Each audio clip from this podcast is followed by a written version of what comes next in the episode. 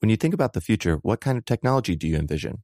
Whatever the future holds, artificial intelligence will undoubtedly be at the heart of it all. Join Graham Class as he hosts season two of Technically Speaking, an Intel podcast, and hear from the minds transforming healthcare, retail, entertainment, personal computing, and more with the help of AI. Tune in every other Tuesday and explore the latest technology that's changing our world today and creating a more accessible tomorrow. Listen to Technically Speaking, an Intel podcast on the iHeartRadio app, Apple Podcasts, or wherever you get your podcasts.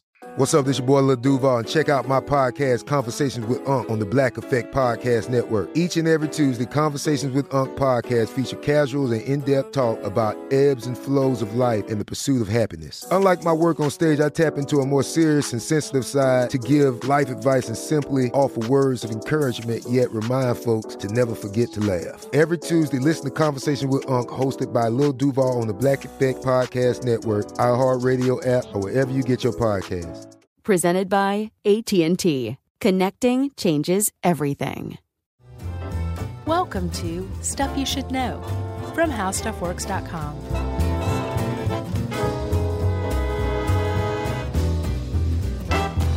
Hey, and welcome to the podcast. I'm Josh Clark, and there's Charles W. Chuck Bryan over there, and there's Jerry. And this is Stuff You Should Know, the hot and sweaty edition. It is hot in here. Mm-hmm. Although I know that you were talking about marathon running. Yeah, I was, but it worked both ways, you know? You ever had an urge to run a marathon? No. Same here. Not really. Even Zero. researching this, you know, I get kind of caught up when when we do research. Yeah, I'm like, same oh, here. I'm going to start growing bonsai. I'm going to grow orchids. I'm going to start, um, you know, um, clipping those little uh, those little indentations into into currency to help the blind. I'm going to start cleaning up crime scenes. That was another one. Yeah. So that didn't happen.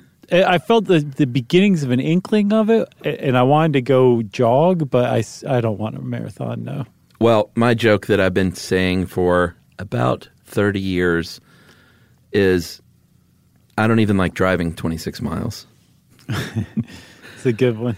Yeah, it's gotten a little stale. Um, yeah, I've never had the urge. I, I think it's great if people want to run marathons, Sure, yeah. but um, it is not for me. I hate running. Uh, see, I like running. I just I hate it. I don't have any desire to run that far for that long. It I like sounds- walking. I like spinning. I like all kinds of great aerobic exercise. Spi- uh, you mean spinning like cycling, no, no, no, like a like a kid spinning. like twirling? yeah, twirling, okay. twirling and tumbling. I like rolling down hills. No, no, no, spinning on a bike. Uh, Yeah. It's all great, but I just I hate running. I hate it. Okay. Never have liked it. Well, then, yeah, marathon's probably not for you. No. But there, it is for plenty of people. There's, a, and it's growing in popularity. I don't know if you know this or not, but marathons are quite popular, Chuck. I saw that in the the upcoming, I believe it's in November, the um, New York Marathon. Yeah.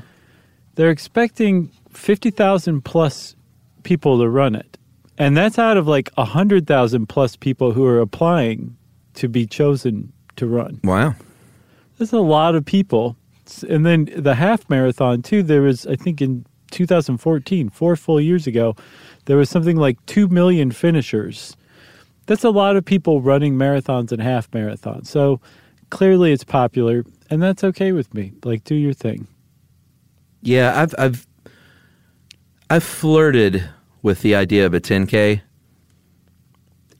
with our famous Peachtree Road Race Yes. because it's and we'll talk about this some in the show, but it's you know it's a social event, uh, and and from what I see, it's a good time to go out and run the Peachtree Road Race. And growing So- up in Atlanta, seeing everyone with those shirts on the Fourth of July, Yeah. I'm always like, man, I want one of those shirts one day. You can just buy one from eBay. But uh, then I remember the running part of it, and um, and then I quickly just say, no, thank you. and it's on 4th of July, right? Yeah, yeah. I mean, early in the morning, so It doesn't matter. It's the 4th of July in Atlanta. It's already like 100 degrees. I know it's hot. That's crazy town. But I think the idea is you get it done before like 9 a.m. Yeah, that's what I understand too. But still, it's probably pretty hot. All right, should we talk about history here? Yeah, let's. So I think most people realize that the marathon is based on Greek history. Yeah. But there's a there's a pretty decent story to it, if you ask me. Yeah, so let's go back to, to ancient Greece. Okay. Let's go to Athens. Okay. We're, we're hanging out. We're a little drunk. Sure, on wine. We're eating uh, delicious olives, maybe. Man, I love olives. Maybe some lamb. What else? Uh, I've given up lamb. Yeah, I don't eat lamb either. Um, let's see. We could be eating um, uh, rice-filled grape leaves, Okay. and uh, would it kill somebody to give us a little tzatziki sauce for them? I don't think so. All right. Well, I'm happy then. All right, so we're hanging out the the azure blue seas, the beautiful white homes on the seashore, but things are not looking good because next door, the Persians want to come in here and kill us and take our city because it's so beautiful, yeah, and there's a lot of them. there are. There's something like five to one compared to the Athenians. So we're worried. So the Athenian army, like most other Greek armies, and like the Inca later would, um, employed runners who were who were soldiers, but their job as a soldier was to run as a messenger from place to place as fast as they could over very long, rocky, mountainous distances. Yeah, did they not use horses because of the terrain? I don't know. Maybe horses hadn't made their their way down there by then. All right, so for whatever reason, they use human beings that were fleet of foot to literally run uh, messages back and forth, and it was a big job because you're not just handing over a piece of paper; you you are taking the place of a FaceTime call or a phone call, Right. in that you need to go back and say, well, I got to say, uh, when I gave him the message, he initially seemed interested, but then his face turned. And although he said it's okay, his face said it's not okay at all. So I would really be worried if I were you that his official reply isn't really on the level. Yeah, and they would go, "Phidippides, you are one of the best ever." Thank you. So Phidippides was actually the, the name of the Athenian army messenger at the time of Yeah. the uh, Athenians fending off the Persian invasion about 490 BCE, and um, he ran off to Sparta to from Marathon, and he ran off to Sparta to say, "Hey Spartans, we need your help. We've got this uh, Persian invasion coming, and we need your help." And he was very famously kicked into a bottomless hole. Yeah, that the Spartan said we have to oil our abs and, and do some crunches. Yeah. So no dice on the help. Yeah, they said no, and from what I understand, he he made it back and said they said no. I have to go to sleep now for a couple of days because he made this trek about 25 miles, about 40 kilometers, um, f- in a day and a half Yeah, but from where? from Marathon. Okay, I don't think we pointed that out yet, did we? I did. Oh, okay. I said he made it from from Marathon, and All right, I think we just I was missing the drum roll. oh, sorry, you ready? He was in Marathon. That's where he started out. Yeah. Oh, I really blew it for us, didn't I? I didn't No. realize it was. See, this is proof positive that we don't coordinate before we record. I just thought it was supposed to be a big reveal. And you were like, you run the marathon. It's true. I'm sorry there, Chuck. I'm right. sorry, everybody. So that's the big reveal. Is the name of the place was Marathon. Where? Marathon. That's right. so that's just story one. There's another story that may have happened, may not have happened. All this we should say is ancient Greek legend, Sure. as far as we know. But the um, the Athenians actually did manage to stave off the Persians, and Phidippides was tasked with running from the battle. Maybe that was at Marathon, back to Athens to say, "Don't burn the town down."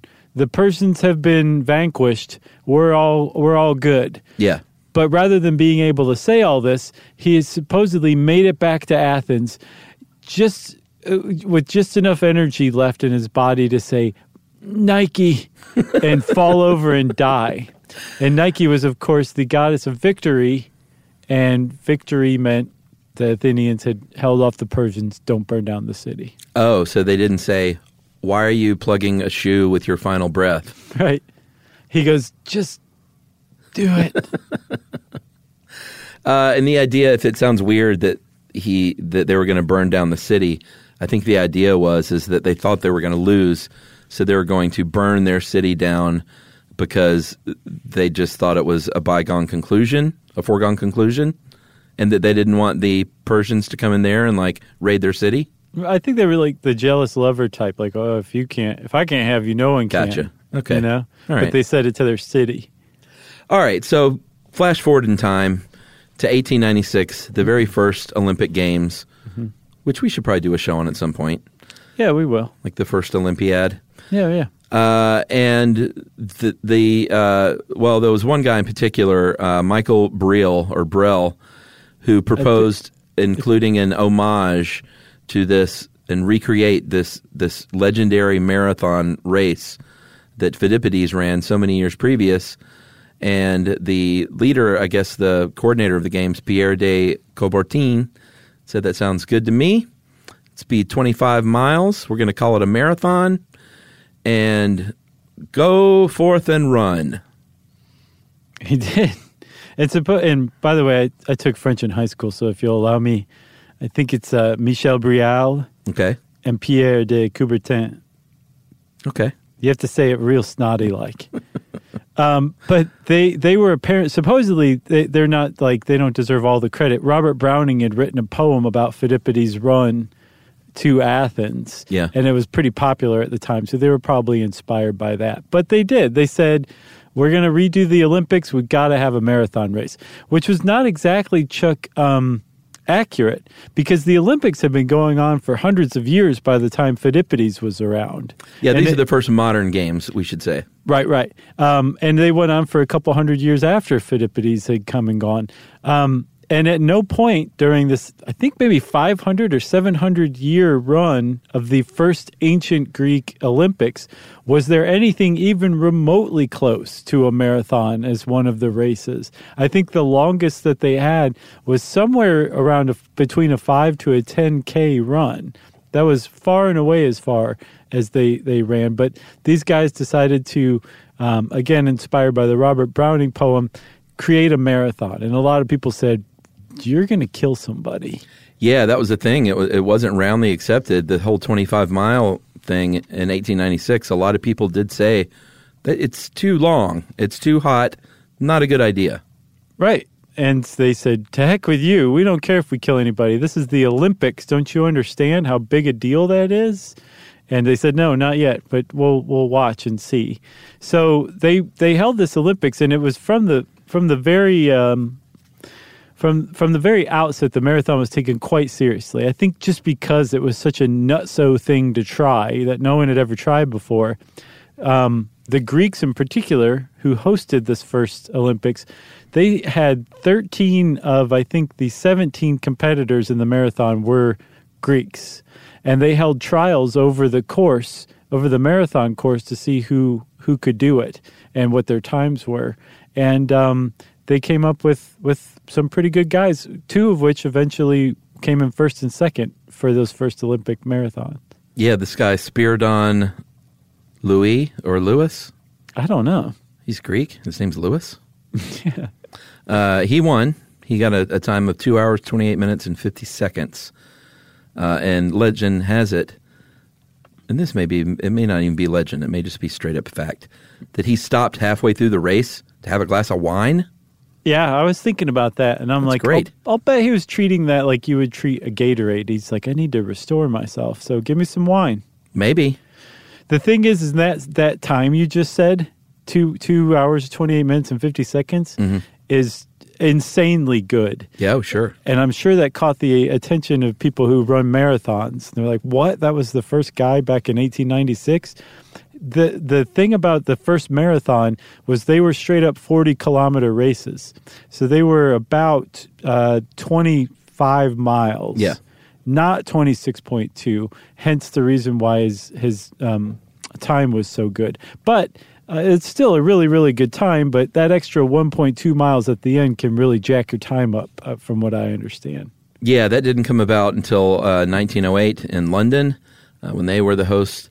And King Edward the seventh's wife, uh, Alexandra, said, and this is just so great. It was 25 miles, and she was like, "I would like for the race to start by the palace." And they were like, "Well, that means an extra 1.2 miles on this already dangerous race." Uh-huh. And everyone rolled their eyes and were like, "All right." I, I saw that not only did she wanted to start by the palace, they said, okay, that's fine. It'll be like 26 miles then. She said, well, okay, after you've officially said that, um, I want to actually to start in front of the children's nursery so they can see the starting line. So they added another 0.2 miles because of Alexandra. So And she was like, "Will it kill him?" And they're like, "Maybe." And she went, Maybe. oh well, all right, but still do it. Yeah. So they for the 1908 Olympics, it's the first time we have a 26.2 mile marathon, and it was so the children could see from the nursery. Which is kind of sweet, actually. It is pretty sweet. And then, so there have been marathons before that 1908 one. Again, the first one was those 1896 Olympics. Um, there was one in Boston held in 1897, which became the Boston Marathon, and it's been held every year since then. That's amazing. It is amazing. Um, but from that point on, marathons up until I think 1970, they were elite events. You were an elite marathon runner if you were in any marathon. You were there by invitation. Most of the time, your competitors were from the country that the marathon was being run in, and it was an enormous honor to be invited. Um, and that's who ran marathons. But then in 1970, a guy named Fred Lebow or Lebau, I'm not quite sure how you say his name, he said, "You know what? To heck with all this snobbiness. I'm going to start a marathon for everybody." And he started a marathon that ran around Central Park in 1970 with 100 runners. And it was not only just open to everybody, it was open to women too, which was a huge deal. Um, and he started kind of the first uh, mass for the people style marathon and the New York City Marathon. Although Boston, I believe, had kind of been toying with this a little bit, but Fred Lebow really kind of blew the lid off of it. And from that point on, marathons started to pick up more and more in popularity, especially when an American won the gold medal in the 1972 marathon at the Olympics, Frank Shorter. And then, of course, for anybody who's seen Forrest Gump, um, the whole fitness craze that started around that time really gave marathon running a boost. Yeah, that was uh, like you said, seventy-two, and I remember growing up in the seventies. I remember even knowing as a child that this was uh, a new thing sweeping the nation. Um, fitness, uh, fitness craze, a fitness revolution. I remember being just very aware of like running. Everyone's running, like they're running magazines and running clothing that's all over the place now, and everyone is running. And I remember just like feeling like, man, this everyone's making a big deal about this running thing, and it was I didn't know at the time, but it was because it was sort of a, a new deal. It It, was. was. not like you didn't have to be, you know, weigh 108 pounds, uh, and just be like a tiny stick of a person. Like that's what you think of when you think of marathons. It really democratized it and uh, said, you know, if you want to lose some weight, if you want to manage your weight, if you want to just have more energy or increase your cardiovascular fitness, get out there and beat the streets and run because it's sort of the cheapest, easiest form of exercise. Yeah, and and it's also the most independent too. There's no team. There's no. You don't have to do it with anybody else. You can. There's no coordinating necessarily. Although, as we'll see, as you get into marathoning, all that stuff really comes into play. Sure. But at its at its core, it is running is the the um, most basic type of exercise there is. It's lo-fi. It really is. And I think that definitely attracted a lot of people. Plus, um, I'm not sure what kicked off that health craze, but uh, that really, really fit in nicely with it. The idea that all you need is a pair of shoes and some really, really revealing shorts, and you too could be a runner. Should we take a break? Sure. Because I find myself getting excited all of a sudden, It was the short shorts. but wanting still to not run a marathon. Okay. All right, we'll be right back.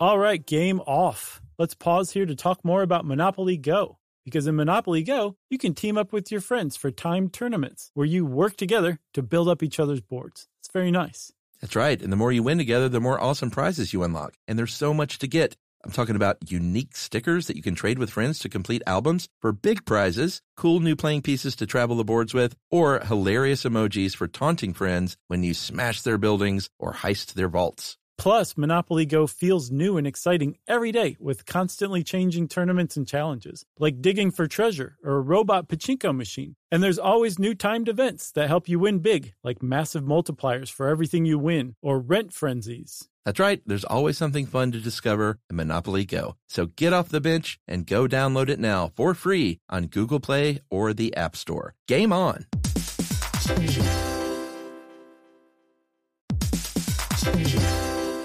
Hey everybody, if you're building a deck at work and you want to supercharge it, check out Canva presentations. Work docs have been the same for too long, but Canva docs are different. They're visual. They grab readers' attention with images, charts, tables, and videos playable right in the doc. Plus, docs don't have to be just words on a page. You can make your docs pop with Canva docs. That's right. And Canva presentations are designed for every workplace and every department. Whether you work in sales, HR, ops, marketing, and more, Canva presentations can be the solution for you. Sales decks, marketing presentations, onboarding plans, you name it. Canva presentations might be the most visually impressive presentations you'll ever use. You start with a stunning template, use it as a springboard for your design, adding images, graphics, charts, data visualizations, all from a massive media library. It's super easy to wow any audience with Canva presentations. So start designing today at canva.com. Designed for work. That's C A N V A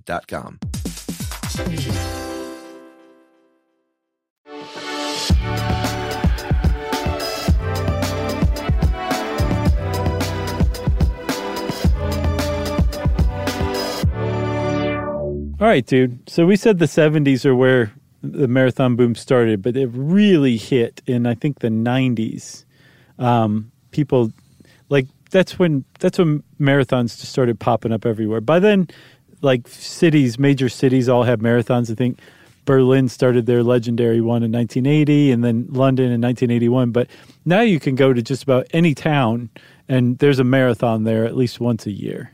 Did you see this weird stat in here? Did that jump out at you? Totally. It's I'm just going to read it. okay. They're trying to prove in this article how what a boom in popularity in the 90s. and it says this, from 1991 to 1992 alone, marathon finishers increase from 9,000 to 9,200. It's like, is that right? Yeah. Is it missing a 1? Is it supposed to be uh, 19,000? I, d- I don't think so. I think they just are impressed by very small numbers. There was another one who that came later. It said that the percentage of runners under 20 years old yeah. over the past 15 years has increased from 1 to 1.8%. Whoa. Yeah. it's weird, man. All right. Those weird stats aside, it, there was a boom in the 90s. Um, Running USA said that the number of runners in the largest half marathon and marathon uh, in 2000 increased by about 10,000. Oh, I'm sorry, increased uh, to 29,000 and 38,000 respectively in the half marathon and the marathon. Yeah, that's like um that's that's uh, again that 38,000 number is now 50,000 plus for the New York City Marathon. So it it's still growing quite quite dramatically. Uh, Kathrine Switzer or Schweitzer came along, um, the first official uh, female participant for the Boston Marathon. And, and dude, you know she was almost thrown out mid race when they found out that she was a woman running. Yeah, She entered as a K Schweitzer in 1967. yeah. So she wrote a book about it uh, called Marathon Woman, where she not only talks about the fact that uh, women like are great at this, but uh, you you can do this. You don't have to be 19 and 20 years old. You can do this into your into your 60s, and you see that. You see uh, people in their 40s, 50s, and 60s. And beyond. Yeah, just still out there pounding the streets. Um, marathoners are interesting people. Like when you see them on the street, you can tell a difference. Usually, of like your average, like I'm jogging for exercise, and like I'm running miles and miles and miles. Mm-hmm. Uh, you can see it on their face. You can't. They're um, one eye's usually kind of like popping out more than the other. Their hair's coming out in tufts. Their knees are bleeding. That kind of stuff. Here's the interesting stat for me, though. It says most long distance runners are college educated, uh, from 74 to 93 percent, um, which is interesting. And they make a couple of points that um, you're not just exercising your your your legs or your body, but your brain, because a lot of brain training goes into this. It's not the kind of thing you can just say, "Yeah, I'm going to go run a marathon. Let me see how that goes." Um, with training and scheduling and just being out there running for 26 miles is Right. a big brain exercise in and of itself. Yeah, yeah. Just the run itself is, but also the months and months and months of preparation and dedication and um, self motivation and discipline. Like that takes a tremendous amount of brain power that you might otherwise be, you know, using to do, to do I want a little Debbie coffee cake or a Drake's coffee cake today? Why not both? You know. Should we talk about the training? Sure. because training it's not uh, and i'm glad they said this in this article because i was afraid they were going to be like here's how you do it No, they very wisely did the opposite of that. yeah there isn't a, a single way to train for a marathon there are so many and i started to look and it's just overwhelming It really is, dude. There's entire magazines and websites dedicated to just training for a marathon. Not even just Yeah. running, but like training for marathons. And it's like there is a lot to it. yeah so it's it's easy to be intimidated by that or to go down the rabbit hole where all of a sudden 6 months later you're still researching training methods and not just diving in but you know find something that you think might work for you and then just get out there and give it a shot Right. and adjust as necessary would be uh, what I gathered from this. That's a that's great advice. I think also it's probably smart, as with just about anything these days, to do like just some preliminary research to see if there's anything you should look out for or try first. But just get a pair of shoes and go try running and see what happens. Yeah, so you're you're going to be running not not every day, depending on what training uh, regimen you undertake, but almost all of them that I saw features it one time a week. You're going to go on a run that's probably at least 15 miles. Right, and you're not expected like the day you start training marathon, or even the the week you start training for a marathon, to to do a 15 mile run. Like that's something you work up to. 15 or 20 or 26 is the max that you're going to try to run to, and you work up to that over time. Like we should say, if you decide that you want to train for a marathon, you should start about eight to nine months. If you're starting from zero, you should start about eight to nine months to to begin training for your first marathon because you are meant to slowly work your way up. If you try to do it other than that, you are going to pay dearly in pain. Have you ever heard of Couch to 5K? Yeah, I have. I don't know what it is though. I can guess. You're You right. to guess. No, Go ahead and guess first. it is. Um, you just jump off your couch and run a 5K, and then you go back to your couch. Ah, well, you're wrong. no, it's exactly what you would think. It's it's a it's if you really do not run at all, it's a pretty good intro program to get you up to a 5K. Uh, I tried it for a little while when I was like, maybe I should run a 5K, um, and it it just starts out with like, you know, running and walking, and then running a little bit more and walking less until you're running a 5K. But that's a pretty decent way to start. Um, but some people right out of the gate are like, no, you know what? I don't want to run a 5K or a 10K. I want to run a marathon. Yeah, So you can do that. Um, but you know, you just have to. You, you're training your body to run for 26.2 miles. Which you're there's people out there who are like the not only are you not supposed to do that, the human body's not meant to run. We're supposed to walk. That's it. Yeah. This is totally unnatural. Most other people say that's not true, but 26.2 miles across the board, people say the average person d- can't just do that. You have to work up to it. Yeah. So you're going to have that one weekly long run. You're going to be cross training uh, on your days in between, which uh, keeps you in good shape. And you're just using. I think the whole point here is to use your muscles and your lungs in a different way. Well, yeah, and you're also giving your the muscles you use to run a rest. You're you're working them out. You're keeping working them out, but you're you're taking a rest from running. Yeah, although there will be a, a full rest day in there as well, um, Yeah. where you're. And we'll, we'll talk about the muscles and how they regenerate here in a minute. Um, but then you've also got your speed work, or interval training, or the greatest word ever, fartlek running. Right. Which I was like, what, what is that? And then I saw, oh, it's Swedish. Okay. Yeah, Swedish for speed play, They're and so uh, innocent, the Swedes. I know, and so good looking.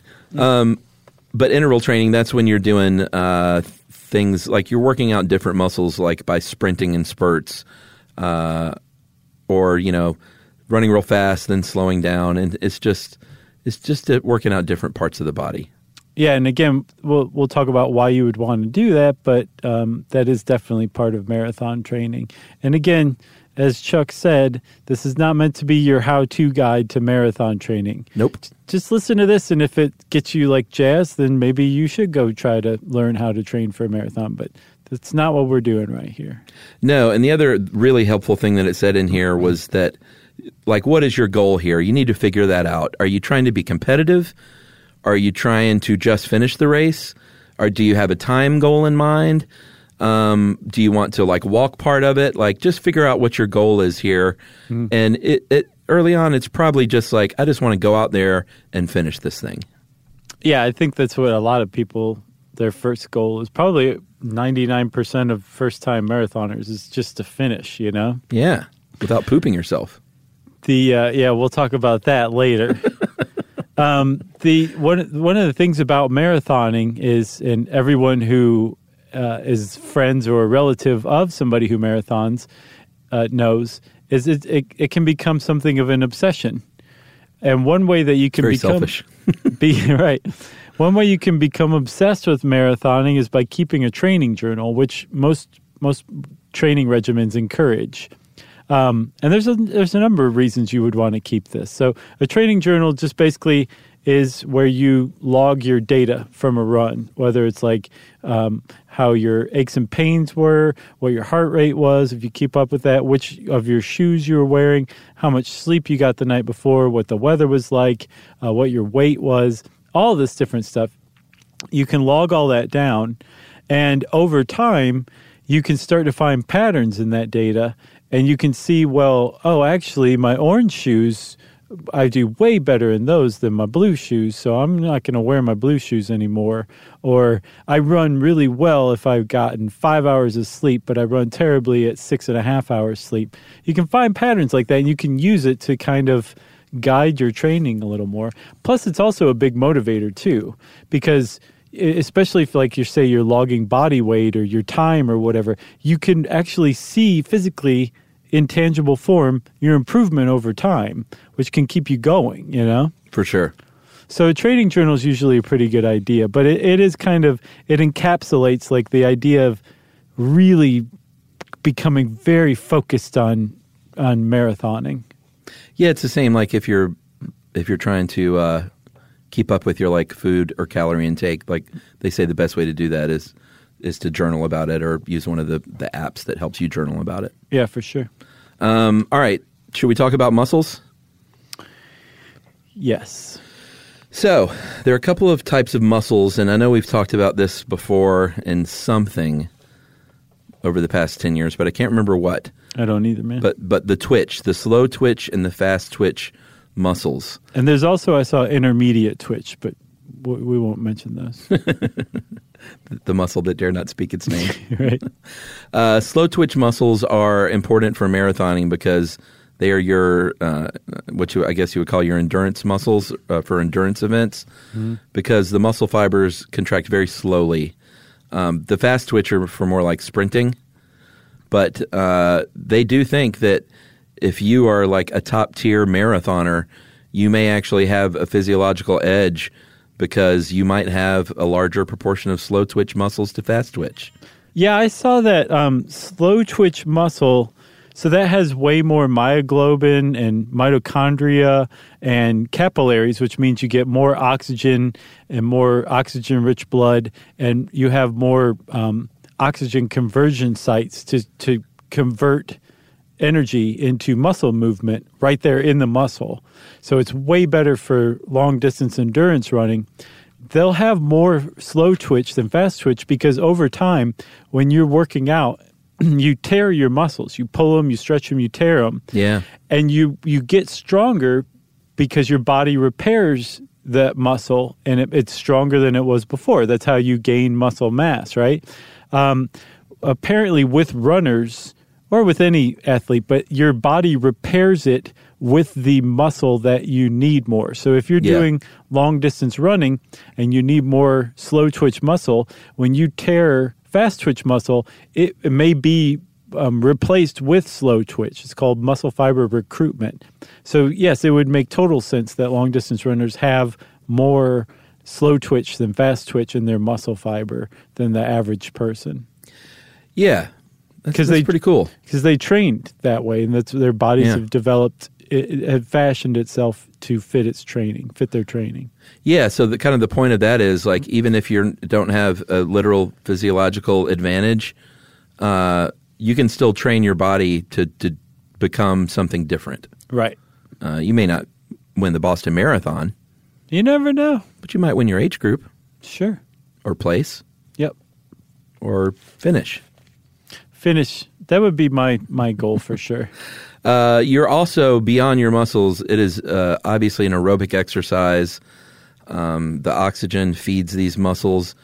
Your heart uh, is is supplying this oxygen in your lungs, and it's all just an amazing and amazing uh, aerobic fitness routine that you're going through. But it takes time to get there.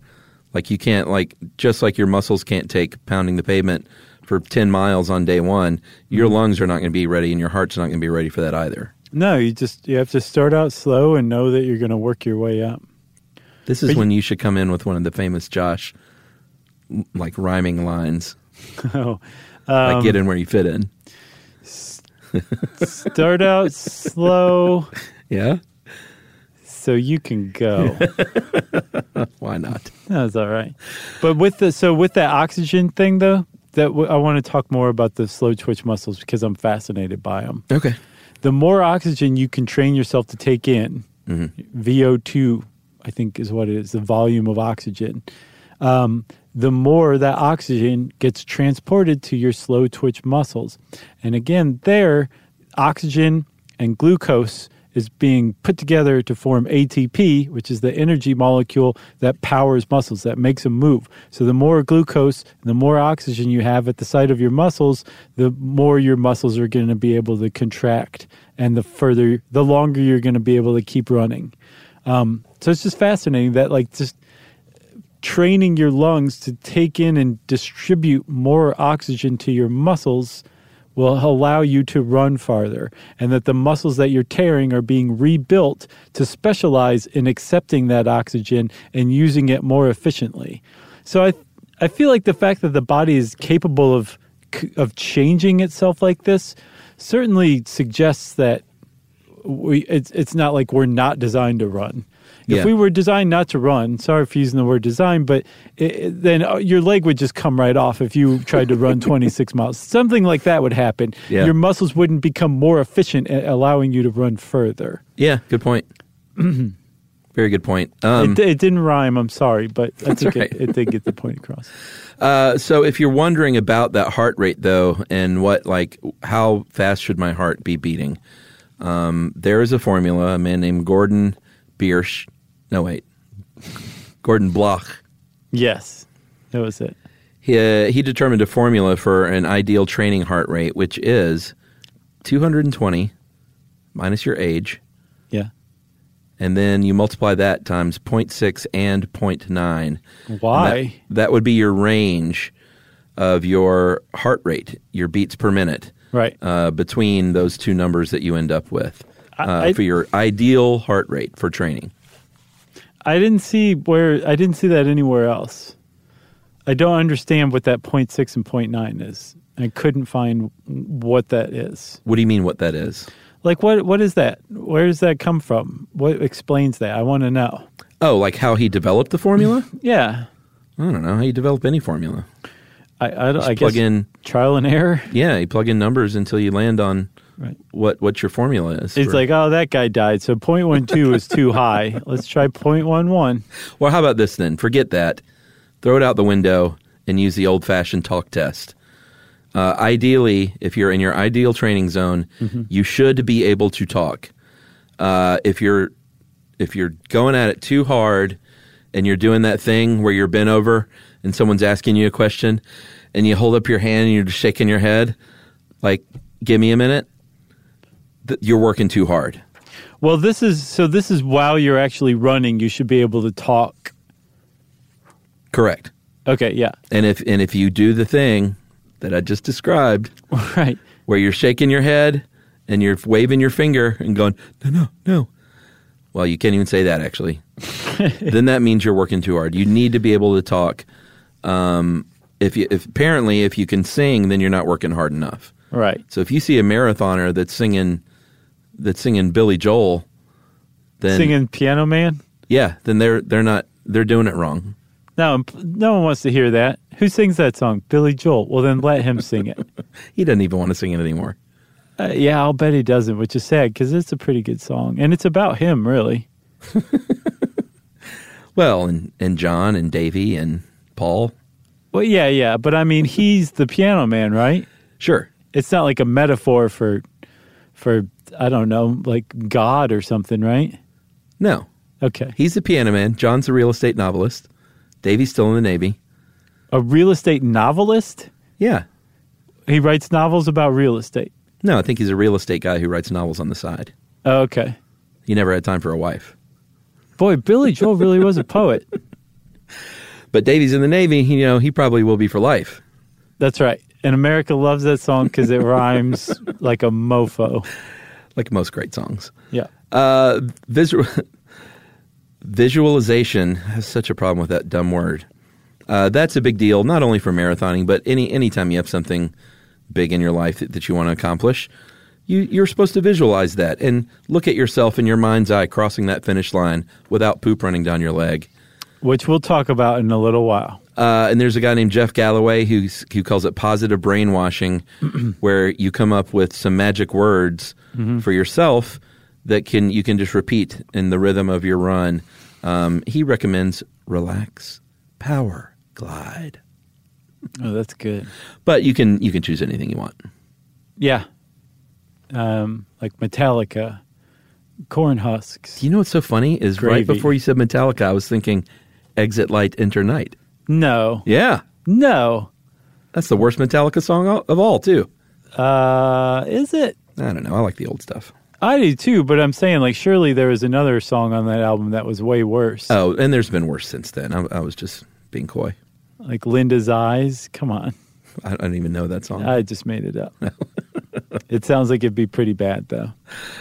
Uh, should we talk about the runner's high? Should we take a break before we do? Oh, geez, I was on a podcast high. Uh, yeah. Well, let's leave them hanging because right. everybody wants to know. Everyone tuned in just to hear about the runner's high, and we're going to make you wait a little longer.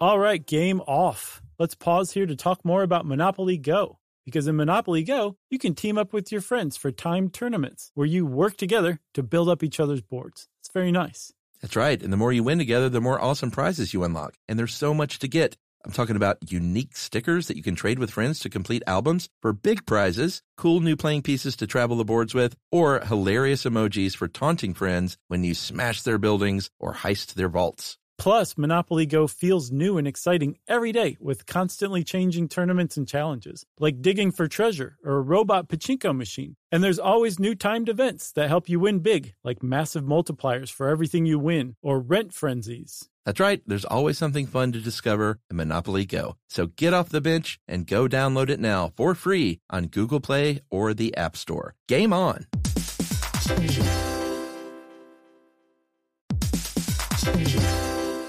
Hey everybody, if you're building a deck at work and you want to supercharge it, check out Canva presentations. Work docs have been the same for too long, but Canva docs are different. They're visual, they grab readers' attention with images, charts, tables, and videos playable right in the doc. Plus, docs don't have to be just words on a page, you can make your docs pop with Canva docs. That's right. And Canva presentations are designed for every workplace and every department. Whether you work in sales, HR, ops, marketing, and more, Canva presentations can be the solution for you. Sales decks, marketing presentations, onboarding plans, you name it. Canva presentations might be the most visually impressive presentations you'll ever use. Start with a stunning template, use it as a springboard for your design, adding images, graphics, charts, data visualizations, all from a massive media library. It's super easy to wow any audience with Canva presentations. So start designing today at canva.com. Designed for work.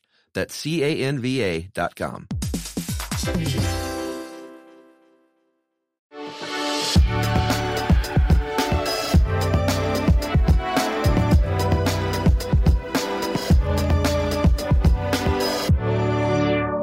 All right, Chuck, we can't wait any longer. We got to talk about the runner's high. Have- I've have always you- heard about this.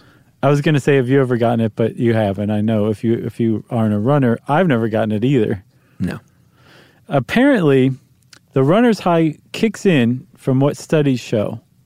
It does exist, by the way. There's a lot of back and forth about whether it exists or not. But what I saw, you need to run at about a six out of 10 level of exertion for two hours, basically nonstop at about the same pace in a rhythmic motion. That's where you're likeliest to experience a runner's high. I've never done that in my life, and probably never will. So I'll never get to experience a runner's high, Chuck. Yeah, I thought it was two minutes, and so I just got discouraged every time. Well, that's the funny thing about it is a lot of people do run because they want to see what a runner's high is like, and it's like, well, maybe you'll find out in five years. Yeah, so here's what a runner's high is, um, and then we'll talk about what it may or may not be. But that's the state where you're running and you're, you know, you may be laboring and it may be tough, and then you reach a point where it's just like everything clicks in. You're you got that even stride. Your body feels great. Your breathing is steady. The rhythm, relax, power, glide. Yeah, It's all happening. And you get this state of like euphoria almost. And they even describe sometimes like a meditative loss of time can happen. Yeah, I saw also that um, it's it's like uh, you feel like you can just keep keep running forever. You Yeah. feel so good. And the the apparently for a long time everybody was like, well, it's clearly endorphins. Endorphins are great chemicals that we know your body releases when you exercise. But they did a little further study and said endorphins are actually too big to cross the the blood brain barrier in a very short time. So it's probably not endorphins because Yeah. it clearly affects your your mood. So there's something that's affecting the brain. Uh, and they think that yes, your body does release endorphins when you exercise, but they go directly to receptor sites in your muscles to kind of dampen the pain. Yeah. What they think the runner's high is is uh, cannabinoids, Yeah. specifically uh, anatomide or anatomide. Yeah, Georgia Tech, our very own Georgia Tech, and uh, Cal Irvine, they did a joint study, and they said that if you exercise for long enough, you can produce this. Uh, what is it? Anatomide, anatomide, Either one. and it is in fact a, a cannabinoid, not unlike THC. Yeah, I mean exactly. Like, well, THC is a cannabinoid too, right? Yeah, yeah, but the feeling that you get. Right. So since it's a cannabinoid receptor that's being activated, this this the feeling would be kind of similar to it. But I'm I'm guessing you don't. I, I don't know. Maybe you do just kind of get laughy or whatever. Maybe paranoid. I, how about this? I want to hear from someone who's experienced a runner's high for sure, Yeah. uh, who has also had some experience with marijuana, Oh, hey, great. and I would like to know how they compare. We need a control group, somebody who's had a runner's high that has never touched pot, and we, we're going to compare your descriptions Mm-hmm. Okay. on the podcast. Oh my god, I'm so excited! I and feel then like we just need to hear from someone who just smokes pot all the time and has never run. right. I don't want to see what their experience is. I is. feel like we hear from them every week I do too. as listener mail. Yeah. Uh, okay, so um, the runner's high is probably pot. Yes. Is basically the, the physiological explanation of it. Yeah. But the weird thing is, is again, it's not like we've we've not either we don't know enough about it to say this is exactly what you need to do, or it is elusive for some reason that we've never figured out. But it's not like you're going to get a runner's high every time. And some people never get a runner's high. Some people get them infrequently. Um, it's it's just kind of like this elusive dream that that runners love to to work toward, but don't necessarily ever attain. You know, I mean, marathoning is impressive, but the people who really like or amaze me are the I don't even know what you call it. There's a word for it. The ultra ultra racing. What's it called? Ultrathons. Really? Yes. Is that the name? Yeah, ultra marathon, ultrathon. And how long are those? All right. Do you so know? some of them are up to like 150 miles or longer. They'll they'll be like overnight, like you run for like 24 straight hours. I've got one. I got a couple for you. Yeah, I didn't look guy- into this because it uh, scares me. So ultra ultrathons or ultra marathons, I, they probably deserve their own maybe like um, short stuff episode to tell you the truth. Ooh. But there's a guy named Dean Karnazes. He ran 50 marathons in 50 days in 50 states once. What? Yeah. There's another guy named Scott Jurek. He's an ultra marathoner, but he wanted to show off. He set a record. He ran the Appalachian Trail in 46 days. Ran it. Ran the Appalachian Trail in 46 days. Something that frequently takes people six months if they're like trying to go at a steady clip. He ran in 46 days. Now I like that because I, uh, for some reason, like road racing, just seems boring to me. But I have had friends. In fact, my old friend James from New Jersey is a a trail runner. Mm-hmm. That always seems kind of cool to me because I'm into the woods and nature, and Sure. it's it's hardcore stuff. But I've always thought kind of like mountain biking, uh, greater than street biking. Yeah, yeah. or I'm- road I'm, biking. with you. Well, then there's another ultrathon that you would like. Um, I can't remember the name of it, but it starts in Death Valley Oh yeah, I've heard of this one. and then it ends on a mountaintop, and you run it in about 24 hours. I've seen. Man, those people are there's something psychological going on there too. Yeah, well, that's another thing. Is like you know everybody's heard that great Iron Maiden song, "The Loneliness of a Long Distance Runner." Sure. That's real. Like that's a real thing. To to stave off boredom and your body just being like, dude, let's go get an apple fritter. What are you doing? that's that's like a real hard thing to deal with. That you have to like stave off for hours on end and keep up a pace to to try to finish the marathon. Yeah. I'm on an apple fritter kick big time right now. Oh, eating them? Yeah, and wanting to eat them when I'm not eating them. Uh, all right, so you've got your runner's high, which is the the positive side of things. You have the other side of that, which uh, is called hitting the wall, Yeah. and that happens. Um, I don't think it happens like to everyone all the time, but generally in like the 17 to 21 mile point, your brain is it says, and your body are like, "What are you doing? Yeah. You're not supposed to run this far." And you hit a figurative wall where fatigue sets in such that you may I mean it depends on who you are. You may not finish. You may collapse in a heap and you're done Right. when you hit that wall and you're all of a sudden you're in an ambulance. Um, Like but for real. yeah, yeah, seriously, I'm not I'm not kidding around. Um, and it's a serious thing, but what what's happening there is your body is literally out of fuel. It's Yeah. done. That's exactly right. That's perfectly put. because to run a marathon or to run any race, but especially a marathon, you have to have a tremendous amount of stored energy in your body. Yeah, yeah. Remember when I said that like your your muscles use or your body uses um, glucose and oxygen to produce ATP, which is this energy molecule that Uh-huh. your your muscles use.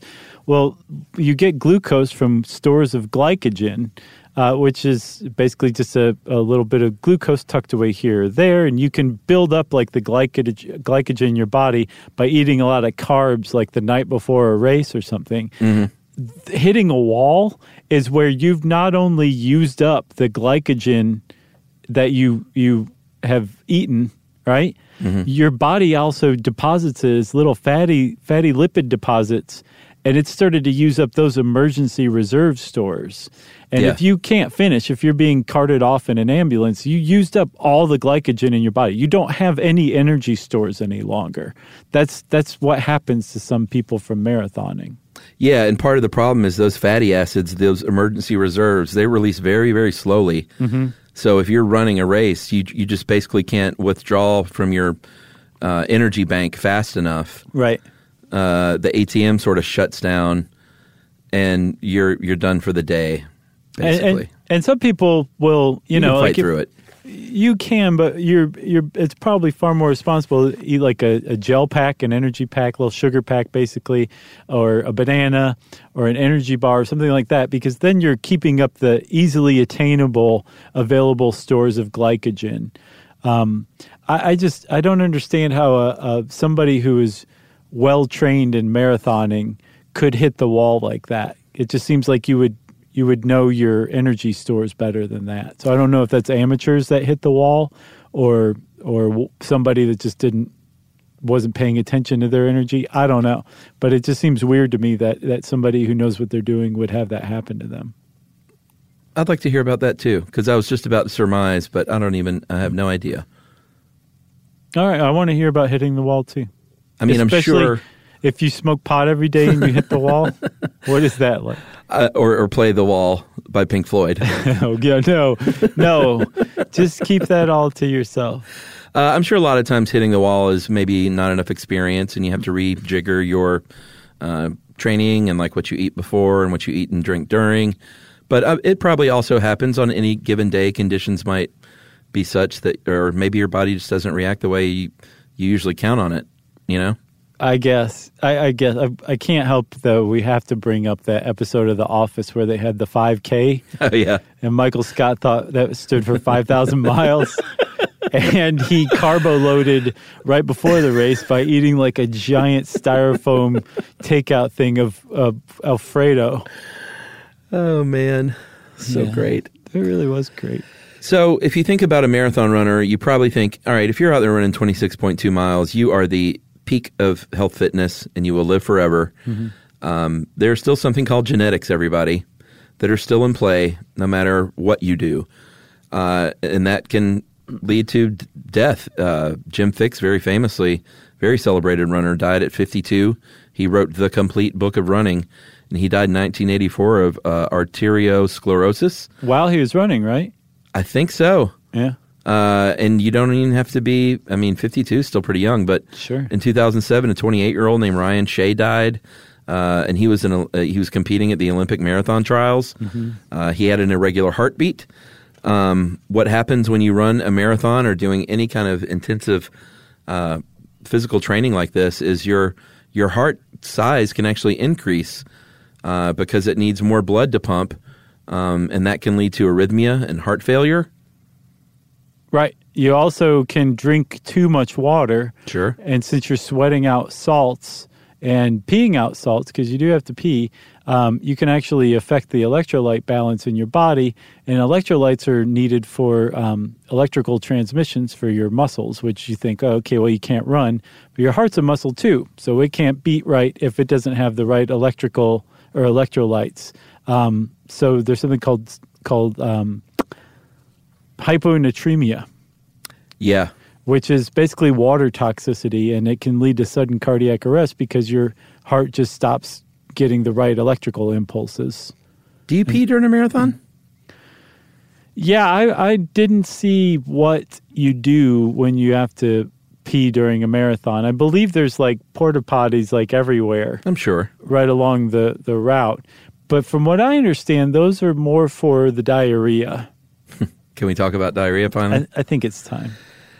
I've seen some very, and we have all seen very famous images on on sports television uh, of people that have lost their uh, control of their bowels during a, a an event like this. And they end up on TV. they end up on TV. Uh, they're not exactly sure the single cause, or if there is a single cause of runner's diarrhea, but they think it could be everything from uh, decreased blood flow to the intestines to uh, changes in your hormones Jiggling. to just good old fashioned jiggling of your organs. Yeah. But it is a thing. It's called runner's diarrhea. Stress, anxiety, Yep. that could that could contribute for sure. Yeah, um, it could it could also be like if you eat something weird that you're not used to eating, that could be a problem. Eating high fiber foods, um, sugar alcohols can make you poop even normally, but if you're running around, um, that can be a, a big problem too. Yeah, so they I mean they recommend to for the day or two before you run a marathon, like avoid those high fiber things. Um, don't like drink a bunch of caffeine uh, the day of the race, maybe.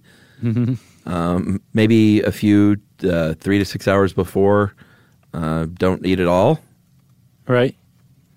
But again, you don't want to hit the wall, so you need to you need to juggle all this. You need to juggle your um, chronic runner's diarrhea with the your glycogen stores that you need to keep up with. But don't juggle your organs. But you can't help it when you're running, man. I remember um, Peter Sagal wrote, you know, Peter Sagal from Wait, Wait, Don't Tell Me? Mm-hmm. He's like a big time runner. He has a column in Runner's World. And one of them was just about runner's diarrhea and how everybody gets it. It's so weird. Should we finish up with Ro- dear Rosie Ruiz? One more thing before we finish up with her, we have to give a huge shout out to Eliud Kipchoge, who this this month at the Berlin Marathon set a new world record of two two hours, one minute, and thirty nine seconds. He beat, he beat the six year old record by a minute and eighteen seconds. A six year old ran it in that. it's being compared to Wilt, Wilt Chamberlain's 100 point game. It's that big. And um, the way that it really kind of sunk in for me was that it meant that he ran a four minute, 38 second mile That's for 26 straight miles. astounding. Yep. And they're, they're like, this guy's going to break the two hour mark. That's what he's been training for. Nike basically said, hey, man, we want to basically throw everything we have at sports medicine wise at your training to see if we can get you down to two hours. Because he's like probably the, the greatest marathoner who's ever lived. And um, he said, all right, let's do it. So they've been working on it, and everyone's expecting him to to break two hours in his career for sure. Well, you know who's not the best marathoner in history? I do. Rosie Ruiz. She's one of the worst, actually, from what I understand. Yes, she is a woman who very famously, on April 21st, 1980, at the age of 26, uh, got on a subway with a Boston Marathon runner's number, exited the subway, and entered the race with about uh, half a mile to go. I saw a mile. Give her, give her a mile, man. I saw a half mile. So let's just say not far. We'll say three quarters of a mile. and um, well, it was briefly crowned the winner, uh, the, the the female winner of the Boston Marathon, and she still maintains to this day that she ran that race despite Really? mountains of evidence, um, although no physical evidence, uh, but mountains of anecdotal evidence from people that were saying like she was on the subway with me, and we walked off the subway together, and uh, I saw her jump back in the race, and other people saying she wasn't at this stop or this stop or this stop. Mm-hmm. Like we never saw her, uh, and she cheated. Yeah, and supposedly they looked into um, her New York City marathon finish and found that there were people who said that she was on the subway with them for that one too. It's yeah, which her crazy. story both times I think was that she said that she was injured and just wanted to go see the finish. And then when she got near the finish line was like, I'm an injured runner and like people helped her back onto the the thing. And the article I read from uh, this one guy, I can't remember his name, but he was some sort of official.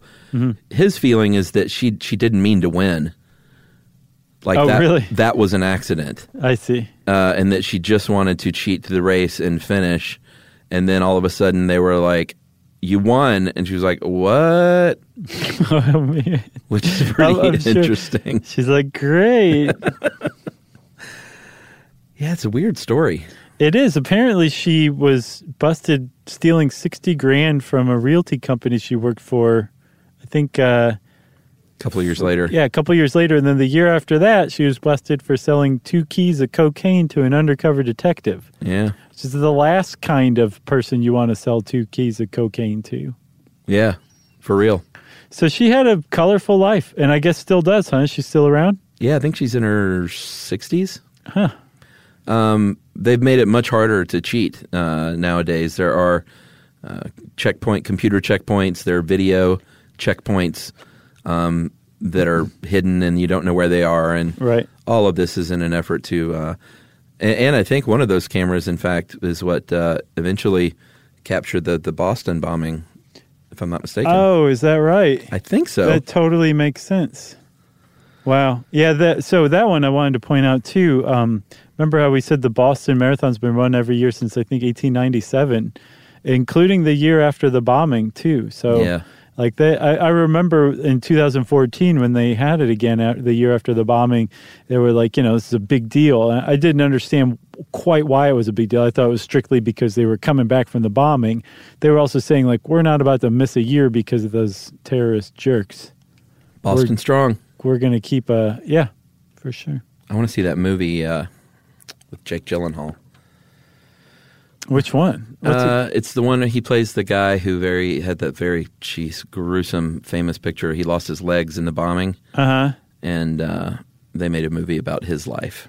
Oh, I thought it was like Mark Wahlberg was in that movie. Is it? He Is there another one that he Yeah. was in? He was Okay. in another one. I think he was.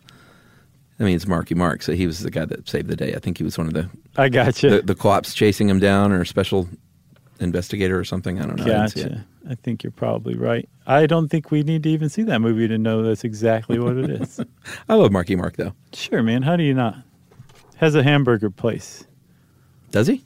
Yeah, Wahlburgers. Oh, yeah, that's right. So, uh, you got anything more on Wahlburgers? Nope. All right, neither do I. Which means if you want to know more about marathons, go find out about how to train for a marathon and get out there and do it if this floats your boat. Um, and since I said that, it's time for listener mail. Yeah, actually, no listener mail today. What we're going to do is something we almost never do, and that is plug our stuff and ask for your support. Uh, people are always writing in saying, What can we do? It's a free show. We love Stuff You Should Know. How can we support you guys? And Stuff You Should Know is doing great, everyone. So continue to listen to that. But we have our own solo ventures, uh, and it, it it's hard to get a podcast off the ground these days, even if you're big uh, hot shots like us.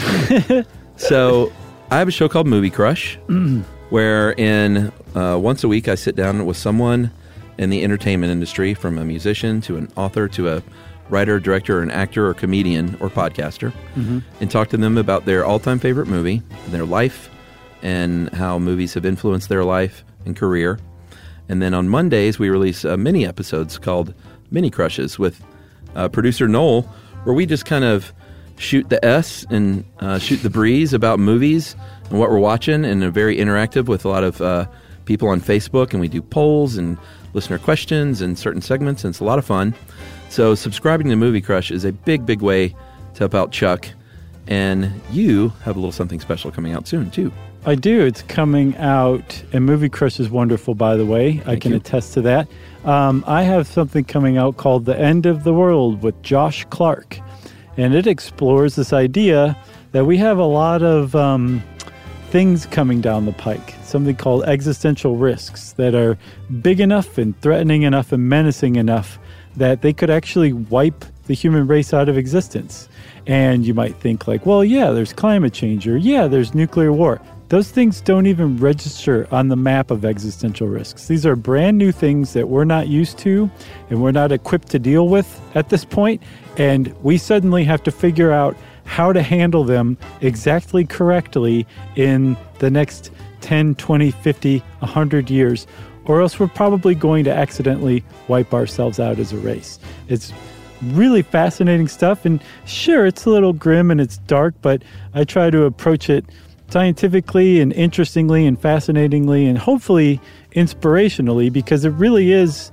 I saw um, one of the guys I interviewed said it was the moral question of our time, and he thinks that we will kind of, you know, rise to the occasion. And I hope that's the case, and hopefully this series helps with that. So well, I can't wait.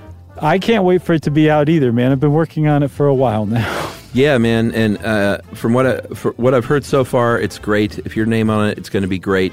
Thanks. Uh, subscribing to Movie Crush, subscribing to the End of the World helps us out more than you know. Yeah. So uh, that is how you can help.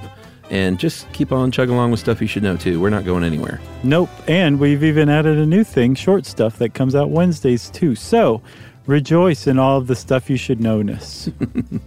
and thanks for your support, everyone. Yeah, for sure. After all these years. Um, if you want to get in touch with us, you can hang out with us on our website, stuffyoushouldknow.com, and you can find all our social links there. You can also send us an email. Send it off to stuffpodcast at howstuffworks.com. For more on this and thousands of other topics, visit howstuffworks.com.